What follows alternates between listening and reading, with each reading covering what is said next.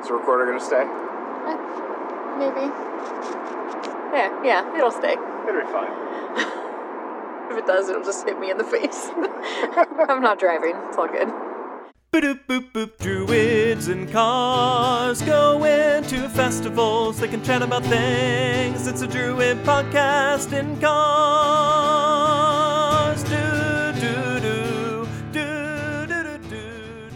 Sometimes the best parts of festivals are the discussions that surround them, reflections on what we did and heard, anticipation of what's to come, and processing what it all means in relation to our spiritual work.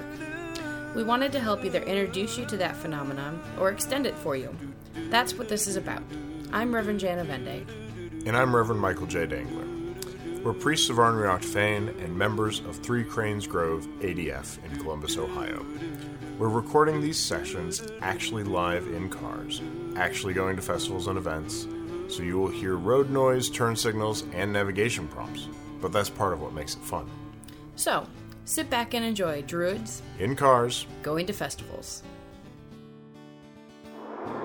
So, a question we get fairly often and in many different forms is how do you live like a pagan? Like, what does that What does it look like? What's it look like that would differentiate it from, like, some other person of a different faith tradition or no faith tradition uh, look like? What, what makes it pagan for us? A lot of it, I think, as it often does, it comes down to actions. But I think it also comes down to the lens through which you see the world. Yeah, I would definitely agree with that.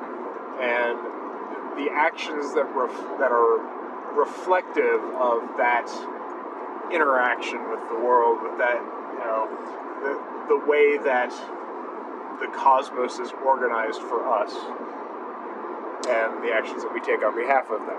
Yeah, and I see it honestly most clearly in the way that I talk to and raise my kids because I'm having to actively think about it um, in a way that I. Whereas when it's if it's just me thinking about it for me, like it's just what I do. It doesn't require that additional like I have to explain my thought process that it does. Um, like for example, one of the things that kind of is defining for living a pagan life, as it were, is like reverence for nature. Um, and there are lots of people across many traditions that have this reverence for nature.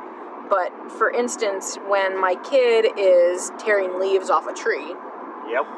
um, we it's not just stop doing that it's not just stop doing that it's hurting the tree it's a very like animistic kind of thing where it's don't do that you know the, the tree is part of nature the tree is part of life um, the tree has a spirit you're hurting it and so it's this very like deliberate conversation of that reverence Yes.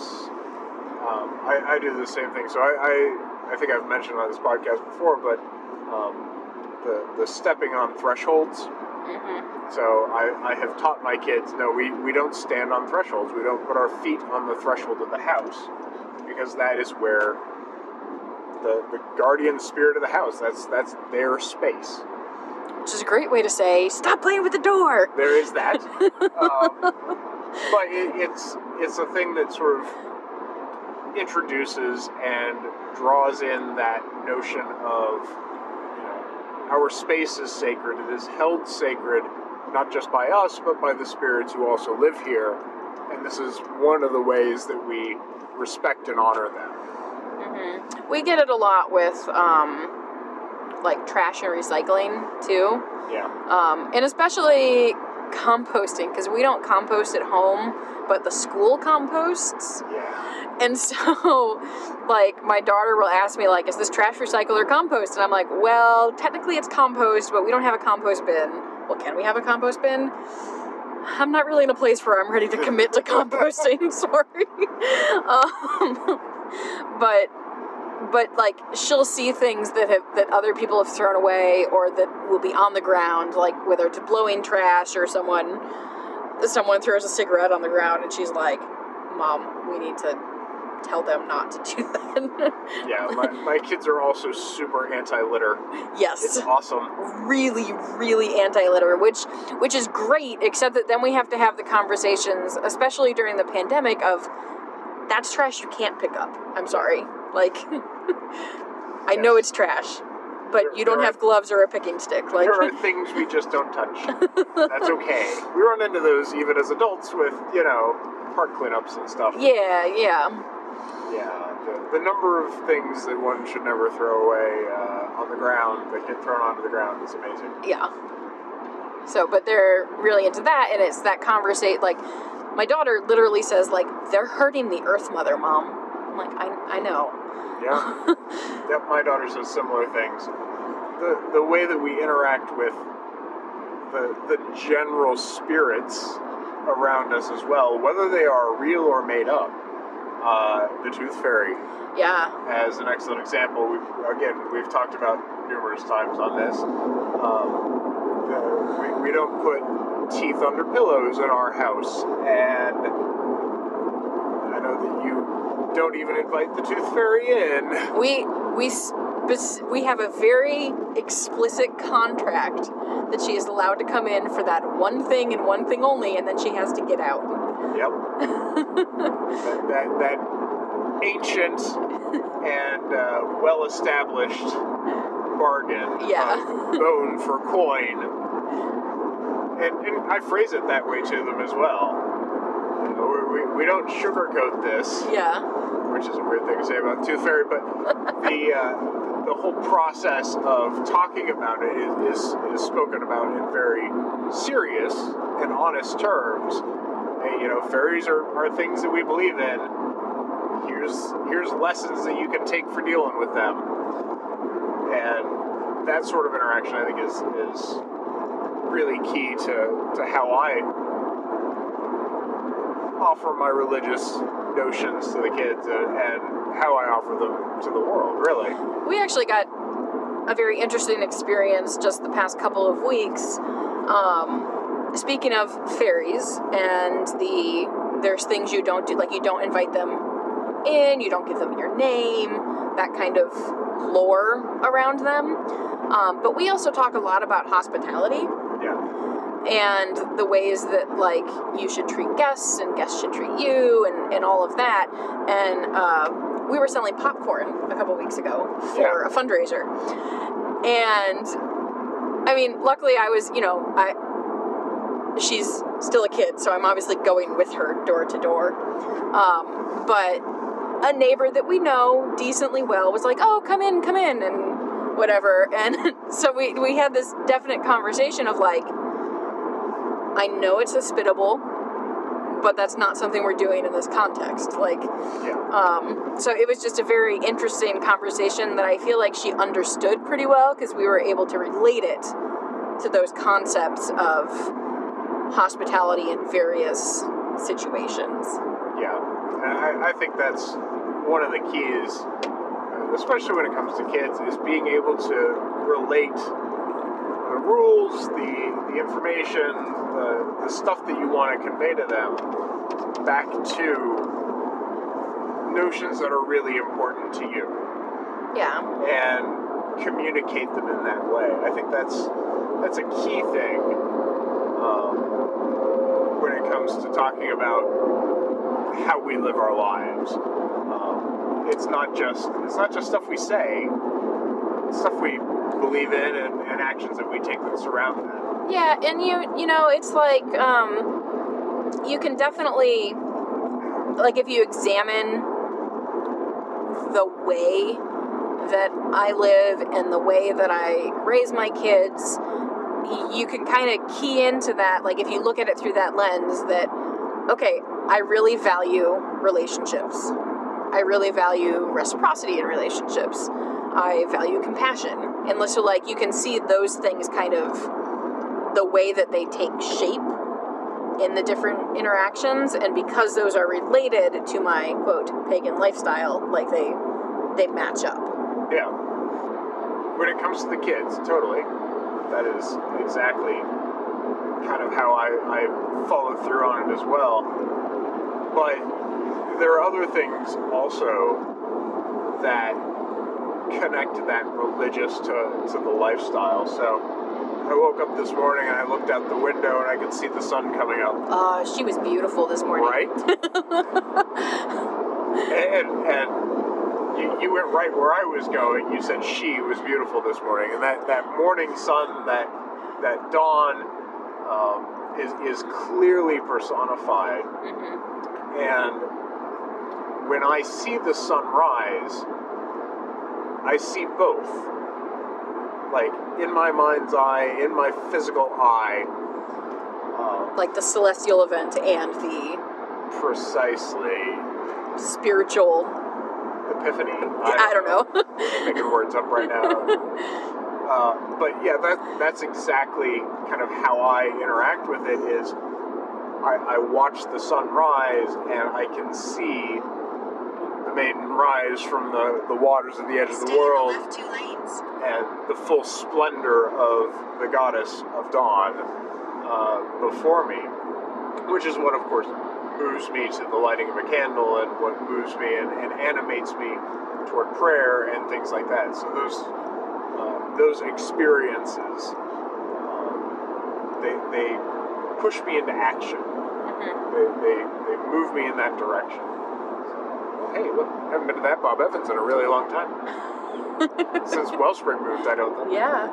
So, So for me, one of the big ways that I experience it is in relation to my homesteading slash housekeeping stuff. yeah, Um, so like, I garden, yeah, and a lot of the um, like I feel that spiritual connection when I have my my hands in the dirt when I'm taking the time every day or every other day, whatever the weather's like, to water the plants, um, weeding. Like that's a very like not only is it like meditative in just the mindset kind of place it also is that very like deep connection to the earth itself yeah.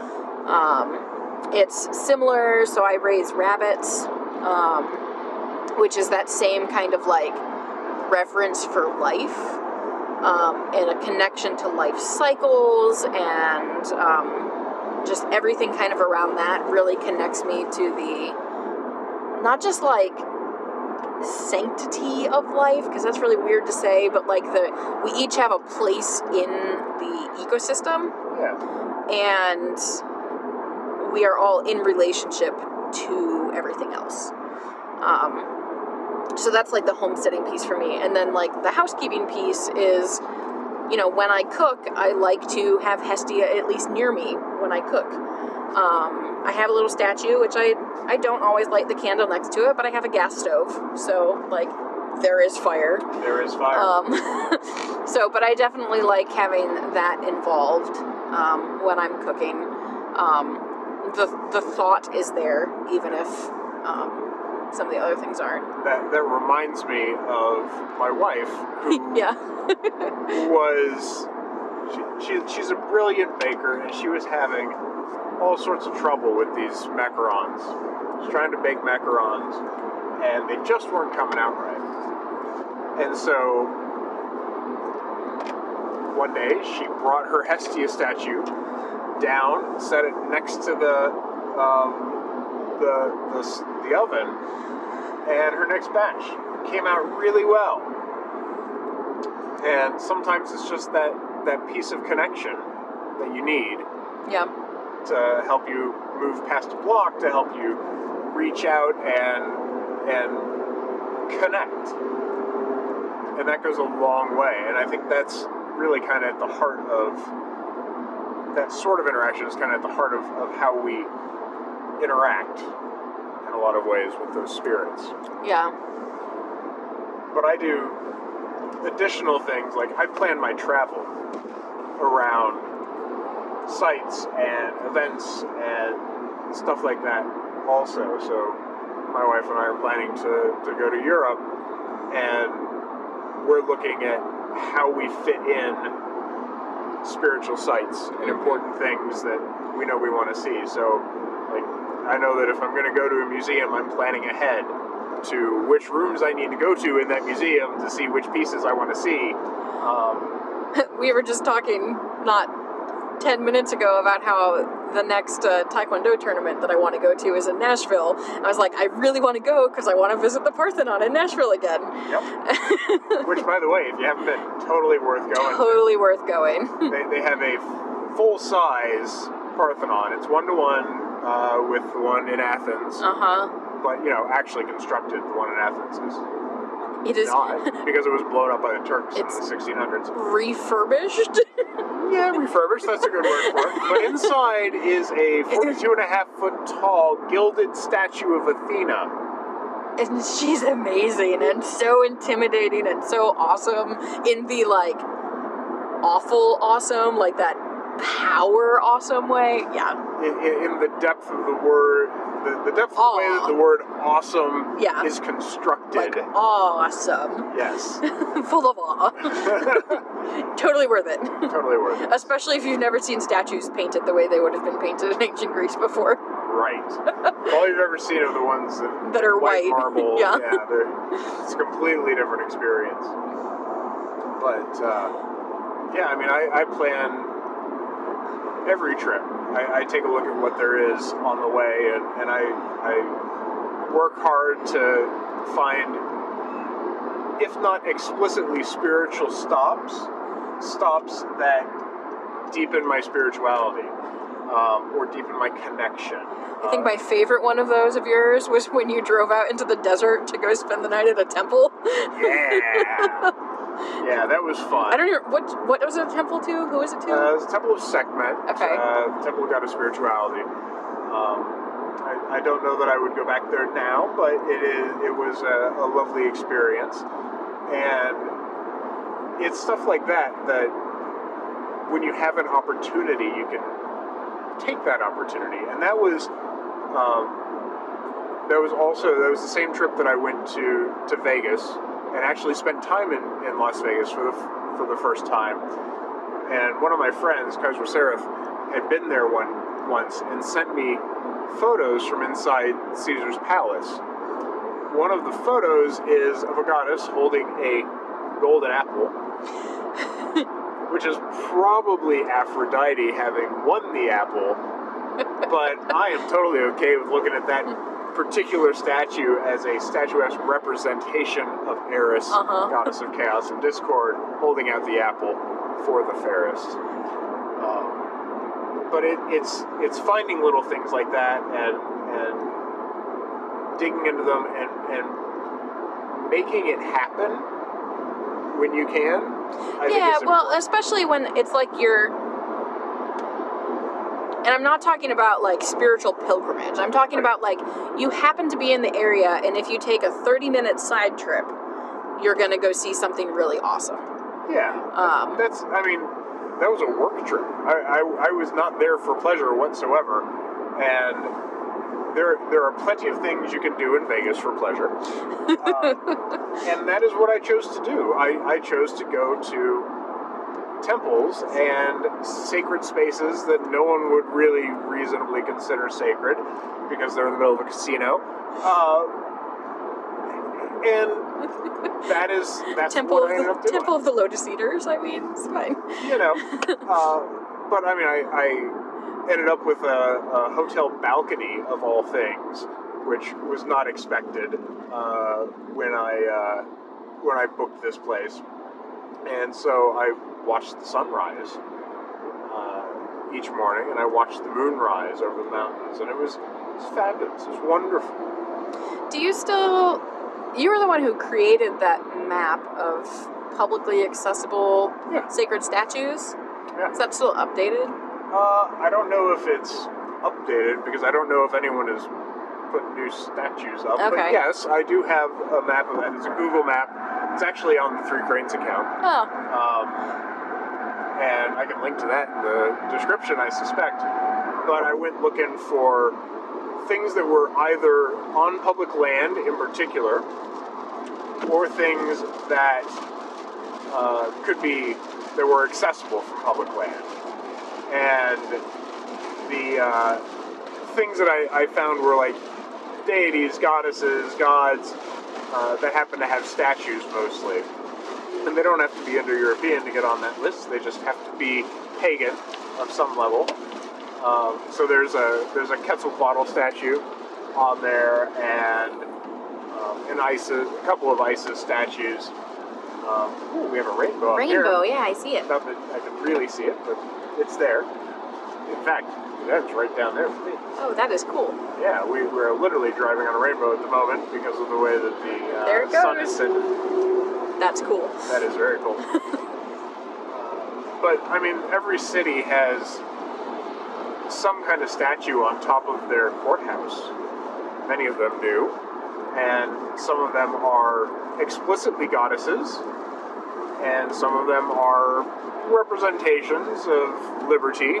For example, on top of the Capitol, um, and there are. It's nice to, to go and see these things and to experience them. So, I, I always recommend anytime you get the chance, look up, see what there is to see in your own town square. Yep. Um, you don't have to travel far to see a statue of a deity in the United States of America. But yeah, so travel plans, our experience with the cosmos, our kids. You know, it's really interesting thinking about this because um, I'm a very deity centered person.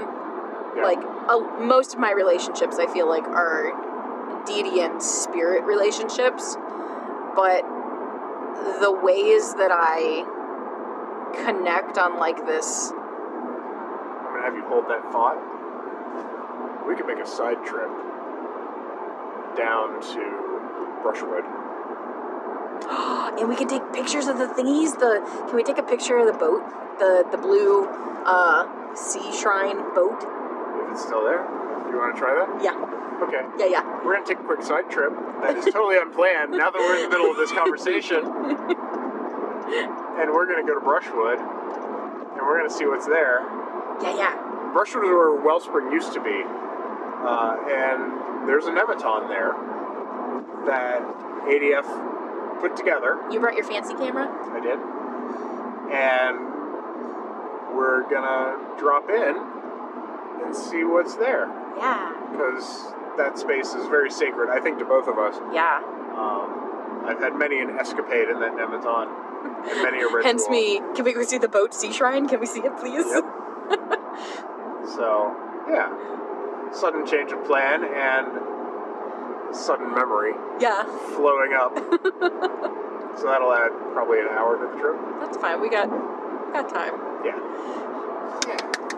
Yay! So I'm sorry I interrupted you. And I So- you probably lost your train of thought. no, I still have my train of thought. Northeast. Your directions are gonna yell at us though. Yeah, well, I'm going to stop that right now. Okay. I, I know exactly how to get to Brushwood. Okay, so my thought, my interesting thought, is that I'm normally like this deity centered, work almost exclusively with spirits kind of person. But in having this conversation, I'm like, wow, all those ways that I connect are like nature, Earth Mother, hands in the dirt. Like, Yep. maybe, maybe, just maybe, because I'm going through this like struggling to reestablish my practice thing right now, maybe I should think about maybe doing some more with that a little more intentionally. Um, yeah. Yeah, I think that's a, a, a good idea. And honestly, in many ways, this stuff is all kind of second nature.